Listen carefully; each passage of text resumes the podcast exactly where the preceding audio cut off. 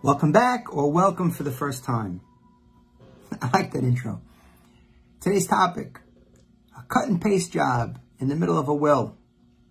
What am I going to do? Welcome to Frank Bruno Law. I am Frank Bruno. I was recommended uh, from an attorney, colleague, to a uh, an, attorney that um, helps people in another area of law. He recommended me to uh, help this person with, with this uh, situation. So, where do I begin? A husband and wife um, had done a will. They, they both had wills. And I guess in modifying one of the wills, they took language from the first will and inserted it into a new, updated version of the second will. I don't know if I'm making myself clear. So, I'll restart. In one given will, there was a husband giving everything upon his passing to his wife. And in the wife's will, it said everything, the reverse, right? So if I die, everything to my husband. Makes sense, right? They, they did these reciprocal things. Seemingly, the, the will was on their computer.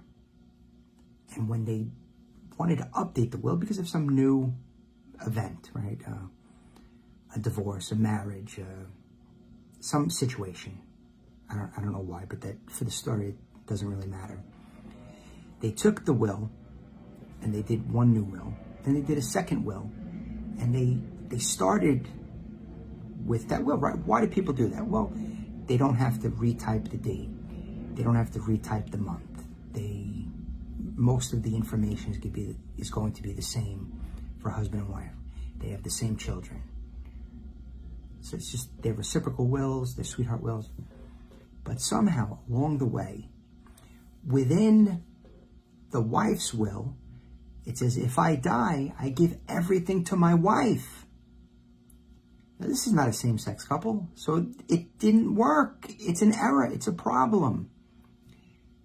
Well, the problem is that this will, because, because of certain provisions within the will, is the document that the surviving spouse wants to file in court. We are going to be challenged. There are children involved. Uh, there's a trust, a testamentary trust inside of the will. It's like a complicated will that didn't need to be there, right? The, the complications in the will didn't really need to be there, except the way the will uh, provides for this testamentary trust, it makes sense to the surviving um, person. Oh boy, I just talked myself into a confusion. The moral of the story is don't use edit and replace, don't use cut and paste, keep each document separate, go to a lawyer. Go to this lawyer, the lawyer right here in the video. I will help you. And if you need my help, go to frankbrunolaw.com.